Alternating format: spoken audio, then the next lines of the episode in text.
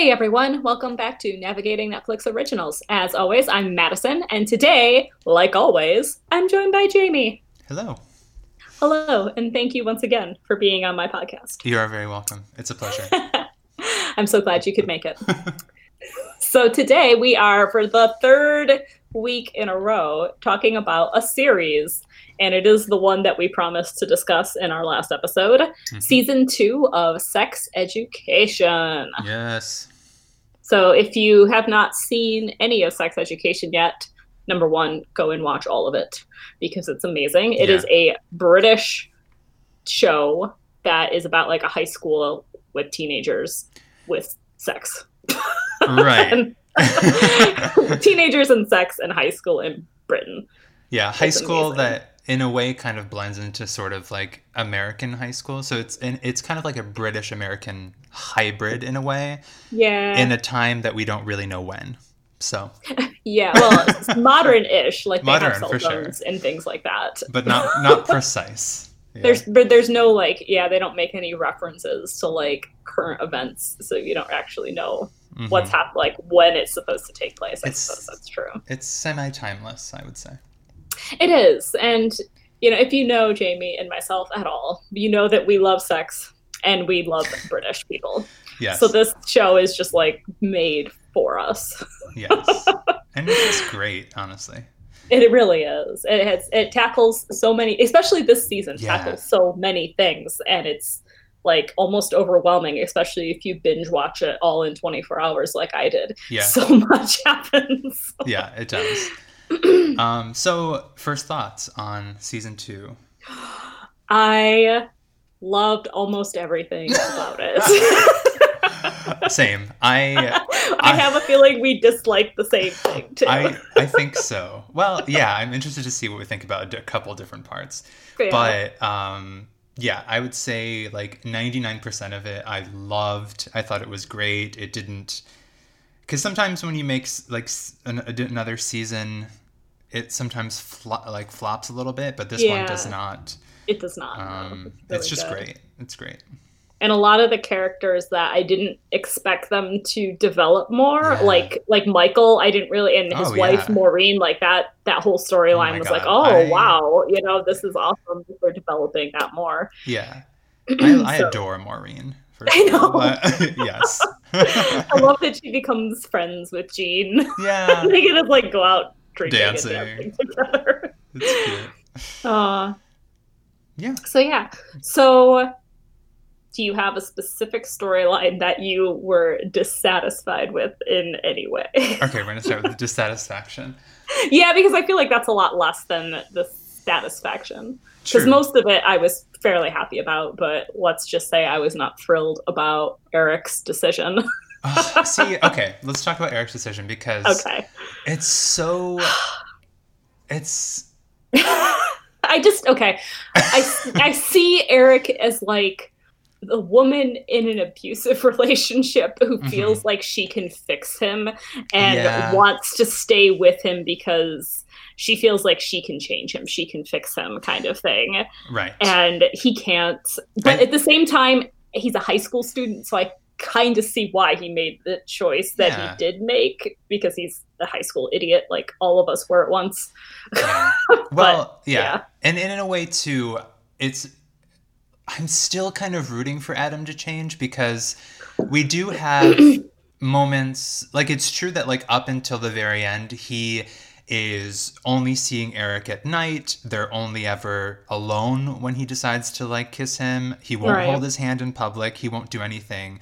And then at the very end, he has the moment where like after his mother like tells him like this amazing thing, which was something like, what did she say? Oh, you have to yeah, you can read it if you want. No, I don't have it written down. Oh, you don't? She was like, you have to let the people you know you love them.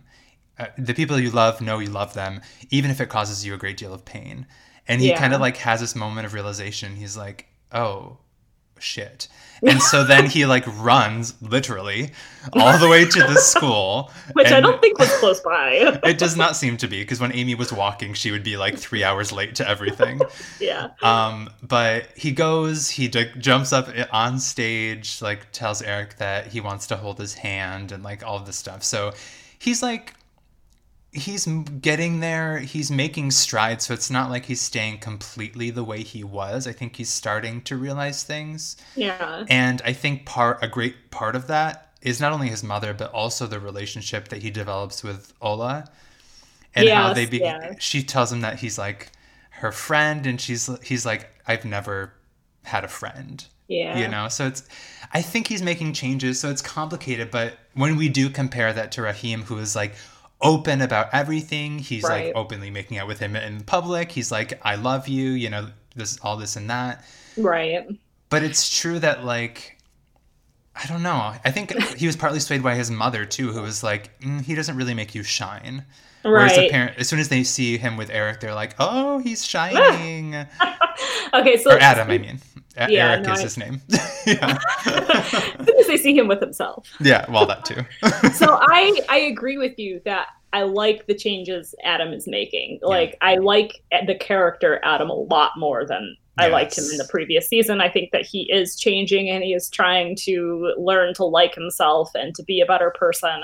But I don't think that Eric should be with Adam in any romantic sense. Like, I even like if Adam becomes as nice as Rahim is, like Adam still like was abusive to Eric 100%, for years, made him feel afraid to be at school every day. Like, I just don't like that history in their relationship at all. And I just don't like the fact that Eric, there's just like this draw that Adam has over Eric, you know, like he's able to break up this really good relationship that Eric has with Rahim. And just by like being there, by showing up, he has this unnatural draw to Eric. And I don't like that. I don't think it's healthy.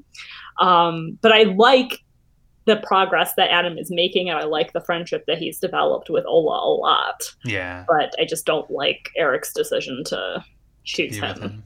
Yeah, I can totally understand that. And it's tough too. Like, the other frustrating part about that triangle is that Eric, there's no, to even to himself, like he's fully aware of how he, like Adam makes him feel and how he feels about him. Right. So the moment he comes back and he sort of like latches onto Rahim and is kind of like, yeah, let's be boyfriends. And like, yes, I love you.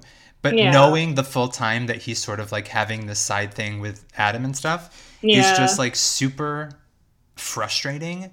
Super high school. Yeah, super high school. And he's just like has no, you know, he doesn't care at all seemingly how Rahim feels. Yeah. You know, which is so seemingly like, I wouldn't expect that from Eric, because he seems to be very like aware of things. And I think that Eric is almost in the position where he's just shocked that both Rahim and Adam are interested in being with him, because he's gone from being like never having had a boyfriend to kind of being being kind of a social outcast to like having all of this attention. And he's just not really sure what to do with it. But that's still not like an excuse for acting like an idiot. And like Otis even points it out to him. He's like, you know, Adam was a bully. He terrified you for years. Why would you choose him, you know? Yeah, and I really liked that Otis said that, because I mean, we were all thinking it. So, well, you know, we were. I'm glad that he came out, even though he knew that Eric wasn't going to react well to that. He had to be truthful and And that's the thing that he said also. He was like, "Think about why you haven't told me about you and Adam until just now." Right. And that's like when it clicks and then Eric does choose Rahim sort of like on a temporary basis until Adam makes a grand gesture and just like pulls him back in again. Like he's got this weird pull over Eric.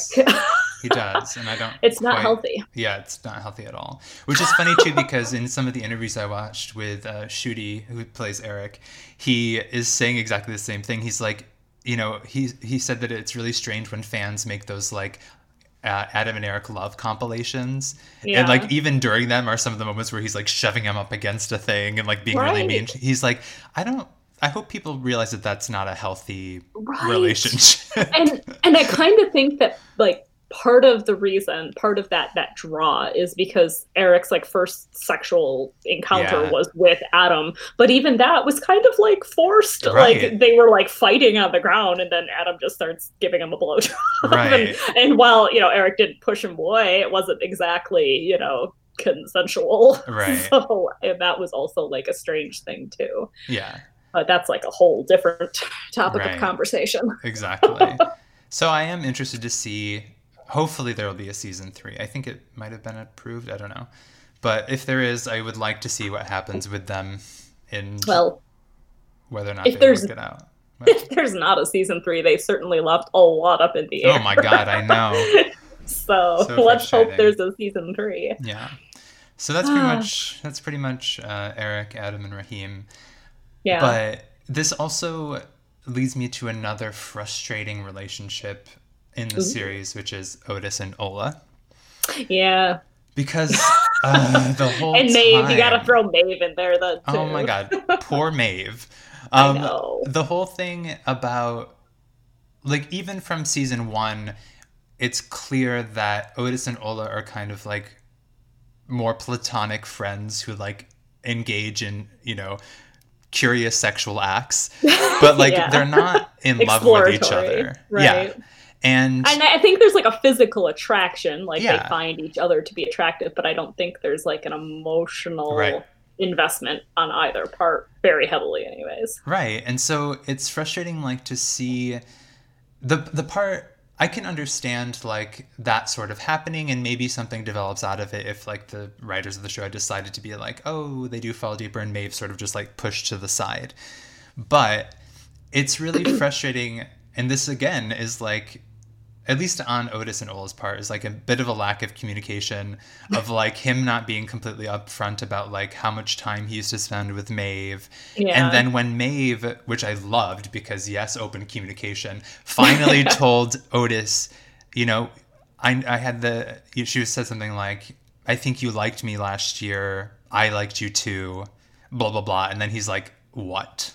Yeah, but, like, was it really the best decision for Maeve to tell him that when he's already in a relationship with somebody else? I mean...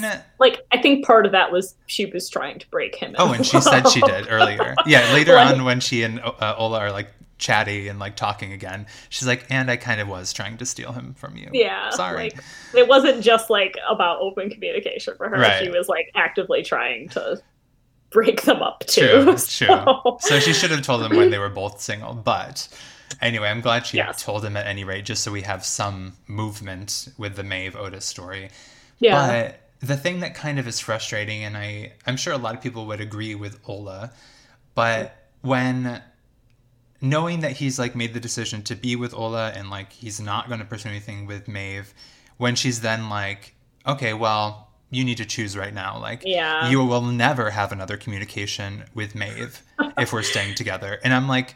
you can't do that to people. It's just, like, impossible, and also, like, very, very controlling. And it is. Like, you should never be giving somebody an ultimatum in a relationship. If it's already come to a point where you feel like you have to give somebody an ultimatum, you should probably just walk away. Exactly. It's like, it's already an unhealthy situation. Yeah. Ultimatums are never good.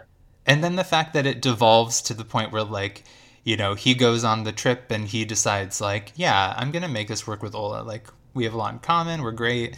And then Ola, tells to no fault of text. Yes. And he's like, hey, I can never see you again. And then the very next day, Ola is like, oh, by the way, I've been having... she didn't tell him any about like how she's been feeling about Lily, but she's just like, I think we're friends only. I think we were just supposed to be friends. And he's like, I love you. And she's like, no, you don't. And then he's, like, put in this really awkward position because, like, in order to keep that relationship, he did do what she wanted and then pushed Maeve out, which, of course, like, breaks all lines of know, friendship and communication with them for the moment. And that is frustrating to me. It is, yeah. I don't know. I love Ola and Lily together, though. Oh my God, me too. Like, it seems like such a better fit than Ola and Otis ever was. The getting there was stupid, but once they were together, I'm like, yes, same. This is the best relationship on the show now.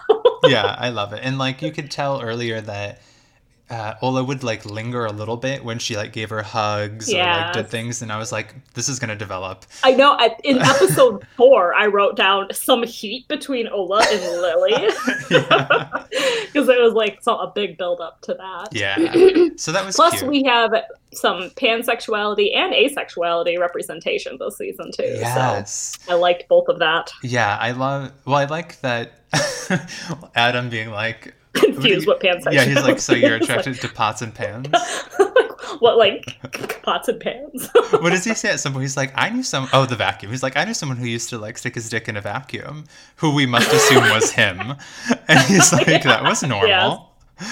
Yes. Vacuum sexuality. Oh my gosh. But I do love when that girl, I forget her name in the show, but the one, Flo, I see it just here, who played Juliet and was asexual. Oh, yeah. I like that when she goes to see Jean, Jean's kind of like, you know, sex doesn't make us whole, and so how could you ever be broken? Yeah, and that whole thing, that. I'm like, Jean, you're doing your job, and it's amazing, and much better than Otis in that moment. I mean, she's much better than Otis in every moment that she has, like, interacting in a therapeutic way on the show. I mean, minus the point where she, like, went off on about all of the different, like, you know, she told the one kid, like, oh, she may want to fuck a ghost, basically. And he was like, what? And then, you know, Otis ultimately, like, sorted that out. So I think they kind of, like, have moments of each one, but Otis has no training and is very liable for anything he says to them. That's also true, yes. But also, like, both of them were kind of wrong. Like, both Otis and Jean were wrong about, what's her name? The one who was covering up her boyfriend's face. Olivia. Yeah. Like both of them were wrong about why she was doing it. She was just embarrassed about her orgasm face. Right, yeah. So she just suffocates her boyfriend every time she comes instead. Right. Yeah, that's true. Well, and then Otis did say, like, once he knew that, he was like, oh, you should then, you know, you should be okay with people, your partner seeing you with all of your ugliness and, like, all that. Yeah, so. Yeah, that's true. And then they taped each other's faces and had sex. But... Which, that could not have been comfortable, kissing somebody with your mouth taped open. Like, you're just, like, rubbing your teeth against each other. Ouch. Yeah, exactly. But, yeah. I did like the build-up to that as well, where from the first day that Jean's in the school, she sees on the desk something about Sex Kid saved my life. And so she keeps hearing these tidbits about Sex Kid on and off. Yeah. And then eventually, you know, it comes down to the fact that she finds out that it's Otis. Right. And holy shit, she is not happy about that. She is not. Although I think it's unrealistic that it would have taken her that long for someone to have mentioned, like, oh, I was talking to your son and he said this or something, you know, like, I feel like that would have come up a lot earlier. Right, yeah. But I guess we don't really know how much time passes in these 8 episodes. Right, true. It's unclear. I mean, enough time for them to, like, plan a play and like rehearse it and put on a production, so at least a few months, but I don't know how long those things take. That play, holy shit, what a weird interpretation of Romeo and Juliet. That play was everything to me. It was insane. It had like sex octopuses in it. Yeah, it was so funny. Like, well, first of all, Michael flips shit the whole time. It's just like, they have vaginas on their heads. And like, he's really flipping out. But I did like when even because that the woman, the chairman or whatever, was there to witness some of it, and she's just so uncomfortable because like people are apparently in the audience like rubbing tentacles on people, and she's just like, what the fuck? Not just tentacles with penises on the end of them. Right. And I love everybody who sees the flyer for Romeo and Juliet is like, looks like those kids are snogging in a forest full of dicks. I know. And like, clearly that was the intention. It wasn't just an accident. Right. And even the chairman was like, said the same exact thing, and Michael's like, oh god. But I liked that the chairman, the chairwoman, I guess, likes Jean so much. Same. You know, that she sees the value in having proper like sex education taught to children, whereas Michael does not see the value in that at all and just hates Jean because he blames her for his marriage falling apart. And not only that, but like goes as far as to steal her notebook, which, you know, Otis had already stolen. And post everything everywhere, which is just... That was terrible. Awful. Like, so many kids in the school would have been hurt by that, you know? Like, that was just so unprofessional. It's so unethical for an educator to do something like that that would humiliate so many students. Well, and also it could have been figured out by Jean because, like, he ripped out and threw away the pages from Maureen. Yep. So if those were the only pages not scanned and posted, like, and you know that a student would post his information that his wife said. Probably wouldn't even make the connection that Maureen was his wife, you know, would just like assume it was another student or something. Right, exactly. So, I don't know. But yeah, that whole thing with Jean, poor Jean, my God, she has that. And then Otis being like the hugest dick to her. Yeah. And like, luckily he makes up for that at the end by like defending her in front of the entire student population. Yeah. But yeah, just acting like his father and... But he has like that moment with his father at the end then too, where he kind of confronts him and asks him, why did you leave me? And his father is like actually probably honest for the first time ever and says, because I'm an asshole, you know, like that's just what it boils down to. I'm a giant asshole. Right. And he makes Otis realize that he's been a giant asshole to like his friends as well. Right. It's like he's trying so hard to not be his father that he's becoming his father accidentally somehow. Yeah. And I wrote down that whole quote by Remy because I really liked it. So I'll just read that real quick. Okay. He says, when you're young, you think that everybody out there really, really gets you. But you know, actually only a handful of them do. All the people who like you despite your faults. And then if you discard them, they will never come back. So when you meet those people, you should just hold on to them really, really tightly and don't let them go. Yeah. And then he calls Maeve. And like says like, I'm so proud of you, like all of these really positive, great things, tells her that he like loves her and he wants to be with her. And then fucking Isaac erases the phone thing. I know. Like also, who goes to the store without their phone? So that's real. No, 100%. She put that down. I was like, no. She would have made like two steps and turned around and like met Otis, you know, like. Yeah. Oh my God. But that. And to leave the show on that note. I know, with like... so I don't like Isaac. Isaac's is the fucking worst. He's so manipulative. Know. He's doing everything to like catch Aaron in the act, which like, yes, Aaron should not be doing drugs and stuff, but like he makes it his mission basically to destroy Aaron and Maeve's relationship, it seems. Yeah, yeah. He's basically isolating Maeve so that she'll be with him. Kind of. And I think that's because like he is isolated himself, you know, he has a disability. He is unable to like leave his wheelchair, really kind of unable to leave his trailer without anybody's help. So he wants somebody else who can kind of live in that isolation with him, I think. Yeah. And so he's trying to trap Maeve there. So he's very manipulative and you're not supposed to like hate him because he has a disability, but I do anyways. Oh, not because he has a disability, but because he's an asshole. Exactly. No, I 100% hate him. But I was almost like going to like him early on when we found out that he like was teaching swing dancing. Yes, me too. And I was like, oh, he's not going to be so terrible after all. But then he is. Then he's the worst. Yeah. Yeah. Because even like I thought, because it kind of they have similar stories. So I was like, oh, they'll just be, you know, friends who really understand each other, and it's important to have someone who like understands your life and like that aspect. Yeah. But yeah, then he starts being a dick, and I was like, this is the worst. And I think that friendship is all Maeve wants with Isaac. You know, she's not interested in him romantically, but he's like trying to make that happen anyways, you know, which is not okay. Yeah. Ugh, that's so frustrating. Oh, it is. So that's this why there needs... It's such a high school drama. It is. But that's why there 100% needs to be a season 3, because I cannot live with that ending, you know? Not knowing what happens. Oh my gosh. But, yeah. So let's... Go ahead. I was just going to mention Maeve's other storyline where she, like, finally realizes she's good at something. And becomes part of like the quiz heads. Memorizing facts. Yeah. The quiz head team. Yeah, that was an interesting like thing for her character to be interested in doing. Yeah. Like being part of a quiz team. I like that she was, and like it was extra fun that at least all the British people would have recognized that the quiz master, who the guy asking questions, was Stephen Fry, who hosted, I recognize that. who hosted a quiz show for like 10 or 15 years. So like, oh, I didn't know that, yeah, but I knew him from something else. Yeah, he was the host of QI for a long time, and so everyone who's British would recognize him immediately, and so do some Americans now. But I was just like, Stephen. What do I know him from? He was in Bones briefly as Booth's counselor or whatever.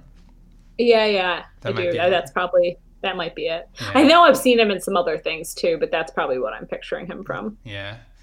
But I don't know. I like that Maeve found something she was good at. And of course she shitted it at the beginning because she's not listening to any of her fellow team members. Not working with them, yeah. Yeah, but then she learns at the end to work as a team and becomes, helps them win the championship. And yeah. So that also can lead us into Viv and Jackson's storyline, which is a friendship that I actually really liked. Me too. Oh, I loved it. Yeah. From day one of that friendship, I was like, yeah, this is going to work out really nicely. And I'm glad they didn't try to make it be where Viv then falls for Jackson. It was just they're just friends, and I liked that. Yeah. Although I don't like the guy that Viv is all hung up on. I don't even know his name, but he seems like a total ass. I forgot too, but at least at the end. Rubik's Cube guy. Yeah. Dex is his name. But at least, by the end, she seems to be over Dex because he's, only doing the one thing. He has nothing about him except a Rubik's Cube, basically. And right, she's and she kind of realizes that then. Yeah. But, wow, yeah, that whole situation with Jackson breaking his hand so that he didn't have to go back to swimming. I wasn't surprised that it came to that. But... Yeah, no, it's clear that he was, we knew miserable. Last time that he was miserable from that. Yeah.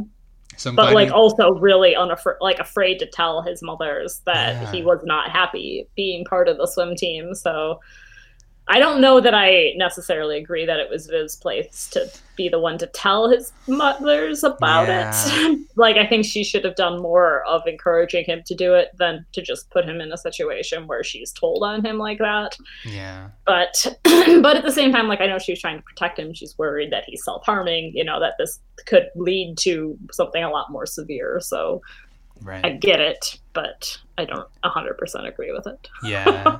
Me too. Same. I'm glad that she did walk in on him at the moment he was thinking about smashing his hand in the cupboard or whatever.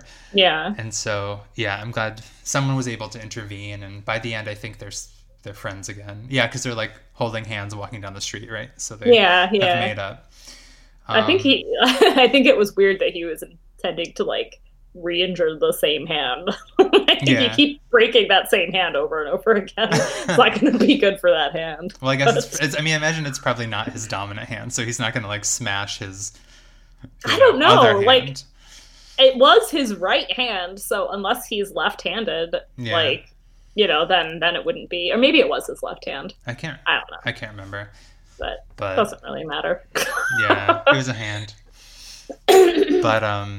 But I like after that he's able to actually sit down with his mom and after some shouting and rude things, talk to her and they kind of come to an understanding and come to his play and all that stuff. Yeah, they kind of make it out to seem like Jackson's, I don't know either one of his mother's names, but the one who's his coach. They kind of make it seem like she is not going to understand him, not wanting to be a swimmer anymore. But, once she's put in the situation where her son is, literally harming himself to get out of it, she's, forced to see the negativity in the way that it's affecting him. Right. But, yeah, I kind of agree with Jackson, though, that his parents definitely need to work on their relationship. Oh my gosh, they don't ever seem happy. There's never a scene with the two of them in it where they seem happy.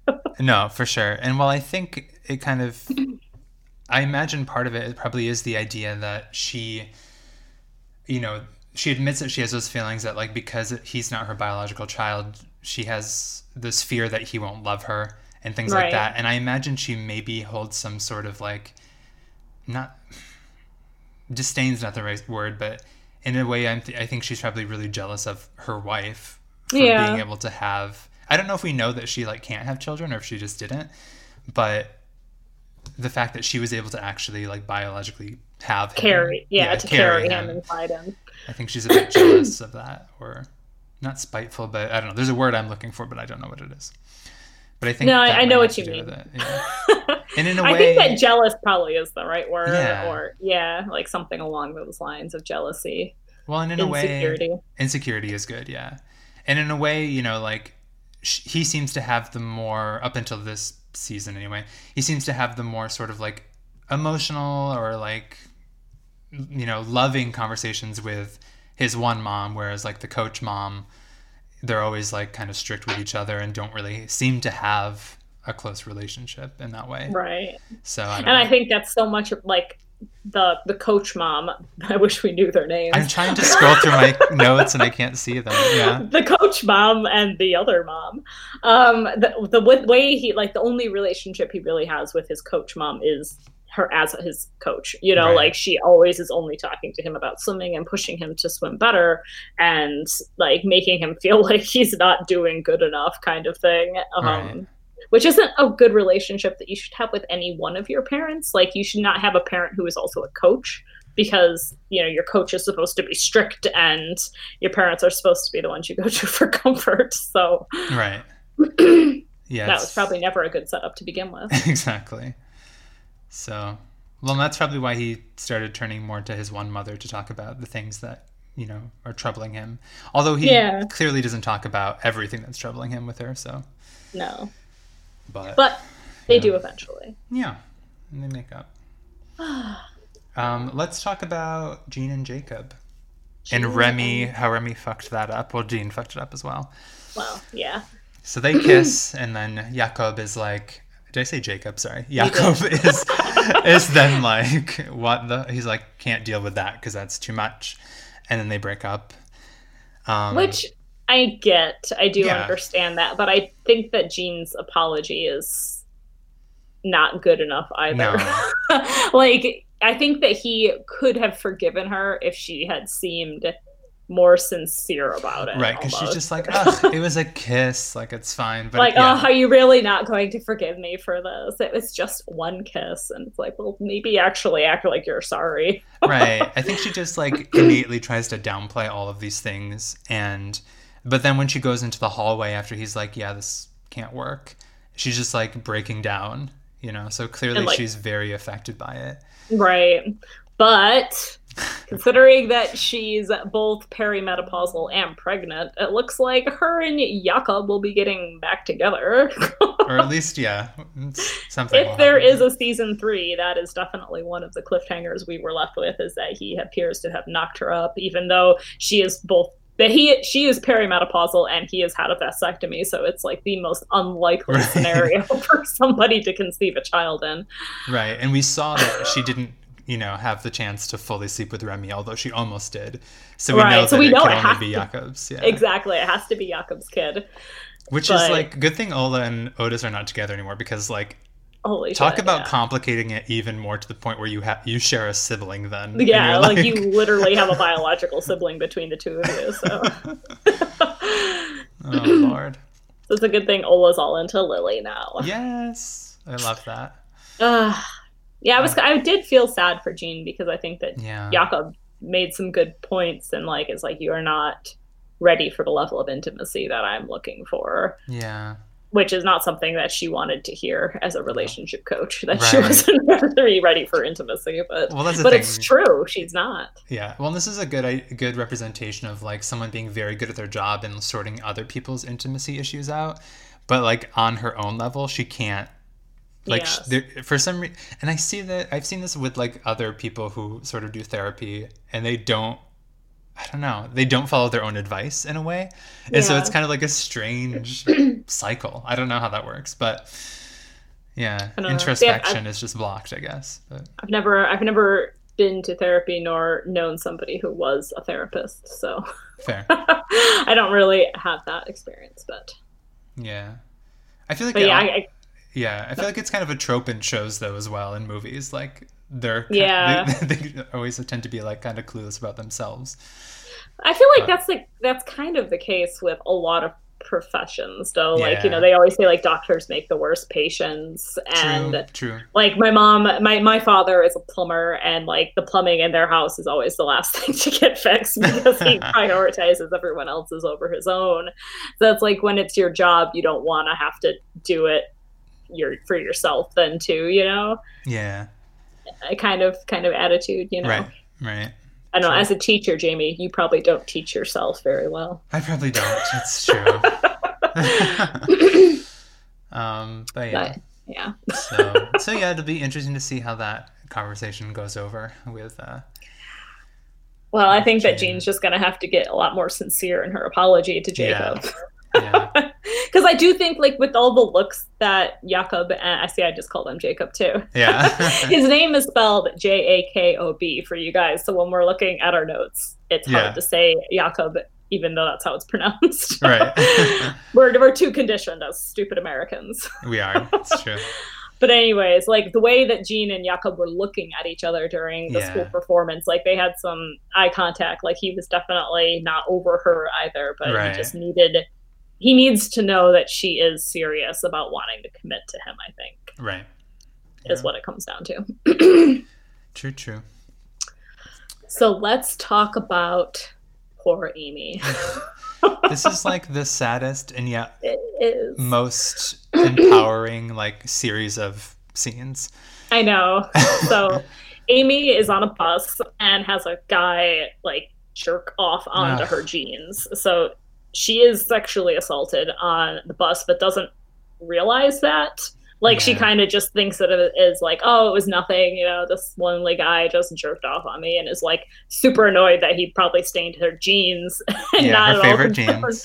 But like, she tells Maeve this, and Maeve is like, you have to go to the police. You know, you were just kind of like, you were sexually assaulted. This isn't something that you just brush under the rug kind of thing.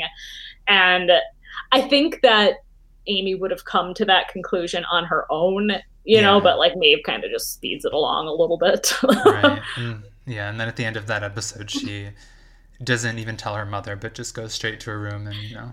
And you kind of like presented with the way that her mother is probably not someone she could talk to about this. Like, she doesn't seem like the kind of mother who would react the way that Aimee originally reacted. Like, oh, it's no big deal, you know, he just was lonely and or whatever, you know. Yeah. But now that Aimee's starting to see it as like actually how she should be viewing it, which is that she was assaulted, you know, like she has a really hard time dealing with it. She can't ride the bus anymore. She starts seeing this guy everywhere, even though he's like not there. Yeah, she then distances herself from her boyfriend, and... Yeah. But I loved the conclusion, like, the way that, like, she gets her power back is she gets locked in detention with a bunch of other women and what's the teacher's name? Do you know? Her first name is Emily. I don't remember what the rest of her name is, but yeah. Anyway, she is like, your assignment in detention is to, like, find something that bonds all 6 or 7 of you together as women, and what they realize is that they've all either been sexually assaulted or harassed at some point in their life. So I think that most women who you lock in a room could come to that same conclusion. Yeah. So that was like a really like empowering moment then, that they were like, well, you're not alone, you know, we've all been through this, you know. Well, and not only that, but then like the next day all of the women are at the bus stop waiting for her. That was like, so awesome. Yeah. So sweet. That was really awesome. Aww. So I like that storyline, and I like that she's then able to kind of start getting close with her boyfriend again. And I love that he's like, well, I don't care if we ever have sex again, I just miss talking to you. Yeah. And I'm like, oh, that's so sweet. I love Steve, I think. Yeah. That's so sweet. They're like so total opposites, because he's like a genius and she's a complete ditz. Right. But I love them together. It's so sweet. And then she wants to be a baker, and but it's like, oh my god, did you know you have to have like flour and sugar to bake things? Well, I love like that same day after she's like at the police station, everyone's trying her cake and they're just like slowly spitting it out. I know. I'm like, how do you mess up a cake that badly? I don't know. Unless you just put like too much salt in it or something. They all come with detailed instructions of how much of every ingredient to use. So like you could not mix it well enough and it would be clumpy, or you could bake it for too long or not enough. Yeah. But like they all seem to think that it was just, even like the icing was like, how do you mess up icing? It's literally milk and powdered sugar. Right. Like, there's two ingredients. Spoiled milk maybe. Butter. I guess butter too, but yeah. But it was funny. But I like Aimee. I like her storyline. Yeah, and I'm glad that she and Maeve are still friends. And yeah. I like their relationship too. I think that it's like a good friendship. Yeah, 100%. I liked. So this is like departing drastically from that storyline, but I thought it was. That's okay. I thought it was funny that for like the first entire season we have Otis who like is trying to come to terms with his own sort of like feelings about, physical touch and sex and things like that. Yes. And can't even touch himself. But then at the end, he like, has an orgasm. And then the entire first episode is just him like jerking off at every given moment and just like getting boners left and right. Completely uncontrollably masturbating. Yeah, like riding to school and then stopping off in a forest. I'm like, what is happening here? Oh my god, it was so insane. To the point where he's doing it so much that he can't like get hard with Ola when she's trying to give him a hand job and stuff. I know, and I think the joke is that he doesn't actually have an orgasm for the first time until he's like 16. I'm guessing is what he's supposed to be. So now he's like making up for lost time by just jerking off nonstop for like a solid month or something. Right. But... And luckily, that's taken care of basically in the first episode, but. He gets that all out of his system. He does. But it was funny to see. And then like his explorations with Ola and others are just kind of hilarious as well, I thought. We could definitely talk about the fact that he loses his virginity finally, but doesn't even remember it because he was blackout drunk. Oh my god. And to who but Ruby no less. The most popular girl in the school who apparently likes to make out with nerdy boys when she's sad. Yeah, because they all want to be with her and he's kind of like, I don't think that's true. But... I just was disappointed in this show in having this be like the way that Otis enters the world of sex, because he was like so concerned about it being with somebody he was in love with, and like he doesn't even remember it happening. Like, it's so ridiculous. Well, I mean that was just like a cascade of shit show, because really that was like after he got exceedingly drunk and basically told off both Ola and Maeve and insulted them severely. Yes. And then he sleeps with Ruby. Although I think like the commendable part of like the show in regards to Ruby and Otis is that like the entire interaction with them when he's like, taking her to get like the morning after pill and like being supportive of her and like all of this stuff. I thought it was very sweet, like how their day went together. Yeah. And him kind of, making her feel a little bit more like better about herself at some point. But yeah, I agree that I was very shocked to see that he had slept with Ruby. Right. I thought it was going to be something where she would like remember that they hadn't actually had sex. Me too. Like they just like kind of crashed in their bed in his bed together or whatever and went to sleep after having tried but failed. But like no, they actually had sex and she remembered it happening.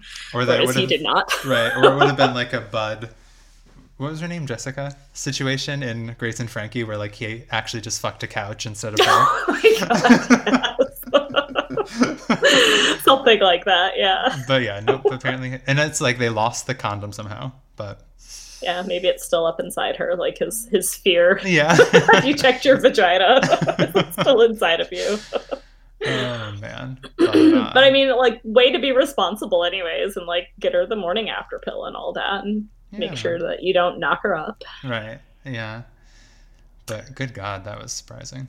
Yeah. That was definitely not what I was expecting to have happen. Yeah.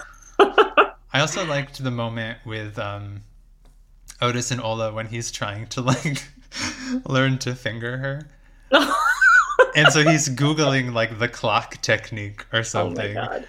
And it's just like the worst apparently he's just like jabbing her vagina. Yeah, but again, it kind of like starts with like a lack of communication because she's like feigning an orgasm. Right.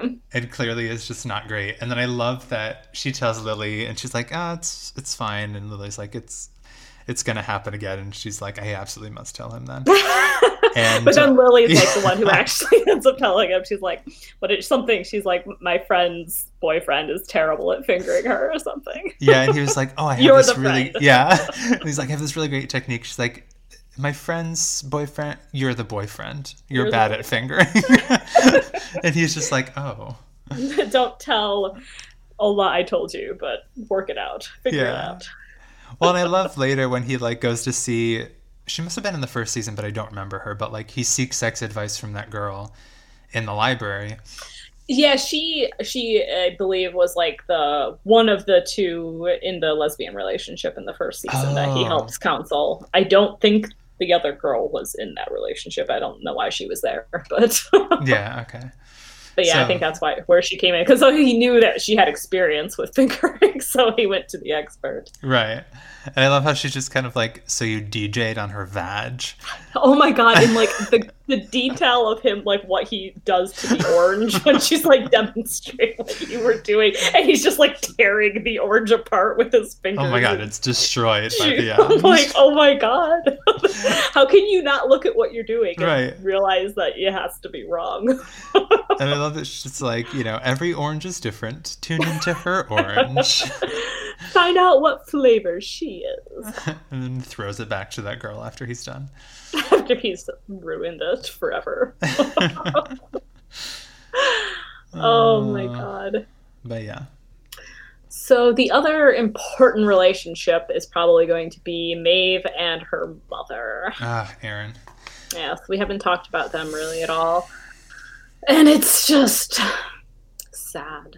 It's so sad because, like, at the beginning, Aaron comes back and, like, you know it's going to be trouble, but she gets a job for, like, 2 days and she's literally. Like, you know, Maeve starts developing a good relationship with Elsie, her half-sister, and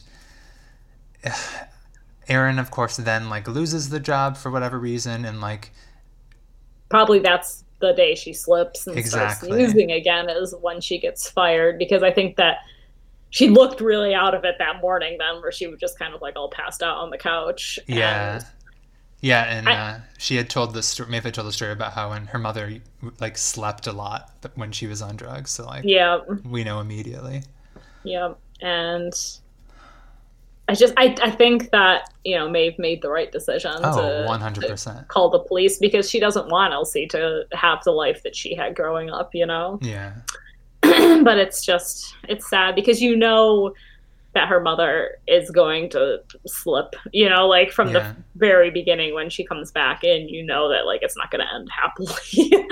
But it's still like you hope, you know, that maybe it will, kind of like the way when Otis's dad comes back and he says something to Eric like, I really thought he came back just to see me this time, you know? Like she's just hopeful that this time it'll be different, but it's not. It never is. Yeah. And she kind of like, it's extra heartbreaking just because like she does ultimately like let her in, you know, lets her back into her life and like starts sharing things with her and like, you know, doing motherly daughterly things, and it's so frustrating. Starts to try and rebuild that relationship a little bit. So I mean, and I just feel bad for both of them, because maybe Aaron was telling the truth and it was just a one-time thing and she was, you know, not going to slip up again, but at the same time that's probably unlikely for an addict. Well, and she still had like a stash in her bedroom, which presumably she was going back to get when she stopped back in. And I mean, you know, Maeve told the story about how her mother was like on drugs and drugged, you know, like out of it. And she like burnt herself severely with something or the other. Beans. And then like that same day when she sees her mother like snooze on a couch is when her sister's like grabbing at knives and stuff. Yeah. So she's like, this is really dangerous. So yeah, I 100% support her decision. It's just really unfortunate that like her mom then did show up to the quiz show and she was just like distracted and had to be like pretending she didn't call CPS on the on her. That's probably the saddest relationship in the whole series is theirs, because it definitely doesn't end happy. Like, the last words Aaron says to Maeve are like, I'll never forgive you for this. Yeah. But like, it's really Erin's fault, you know. She's the one who slipped up and started using drugs again and has a 3-year-old child who needs to be protected. Right. So, yeah. Yeah. But yeah. Yeah. So lots of things to get to in the next season. Hopefully the next season will come, because we got a lot of cliffhangers here. We got a lot of stuff, which I understand. Like, shows need cliffhangers so that people have incentive to like watch the next season. But it's so frustrating, and it's even more frustrating with a British show, because you never know if they're actually going to do another season, and they always just tend to leave you hanging. So like, we've got Jean pregnant, we've got Adam potentially like hooking up with Eric openly. We've got openly, like actually coming out as, I guess, probably bisexual. We've got Otis having told Maeve that he was in love with her, but Isaac deleting that message so Maeve doesn't actually hear it. We've got Michael being kind of fired from his job. We have, I guess, we could see if anything, like if Rahim just like goes back to France, or if he hangs around. That whole situation. Is there anything else? I think that's a lot of cliffhangers. That's a lot of cliffhangers. Show. Yeah. It's like every storyline ends in a cliffhanger, basically. Pretty much. So we definitely need a season 3. Producers of Sex Education, if you're listening, we request a season 3. Because I'm sure they're listening to our tiny little podcast. And they are, I'm sure. Do you have any quotes that you liked from the episode? I don't have a ton of them. I've got like 10. But let's read some off. Do it up. Otis saying, "My body has complete control over me." The girl seeing Rahim and saying, "What group is he in? I don't know, but I think I just had a very small orgasm." I think that was Lily. Eric saying, "You have discovered the wonders of your own penis, my friend."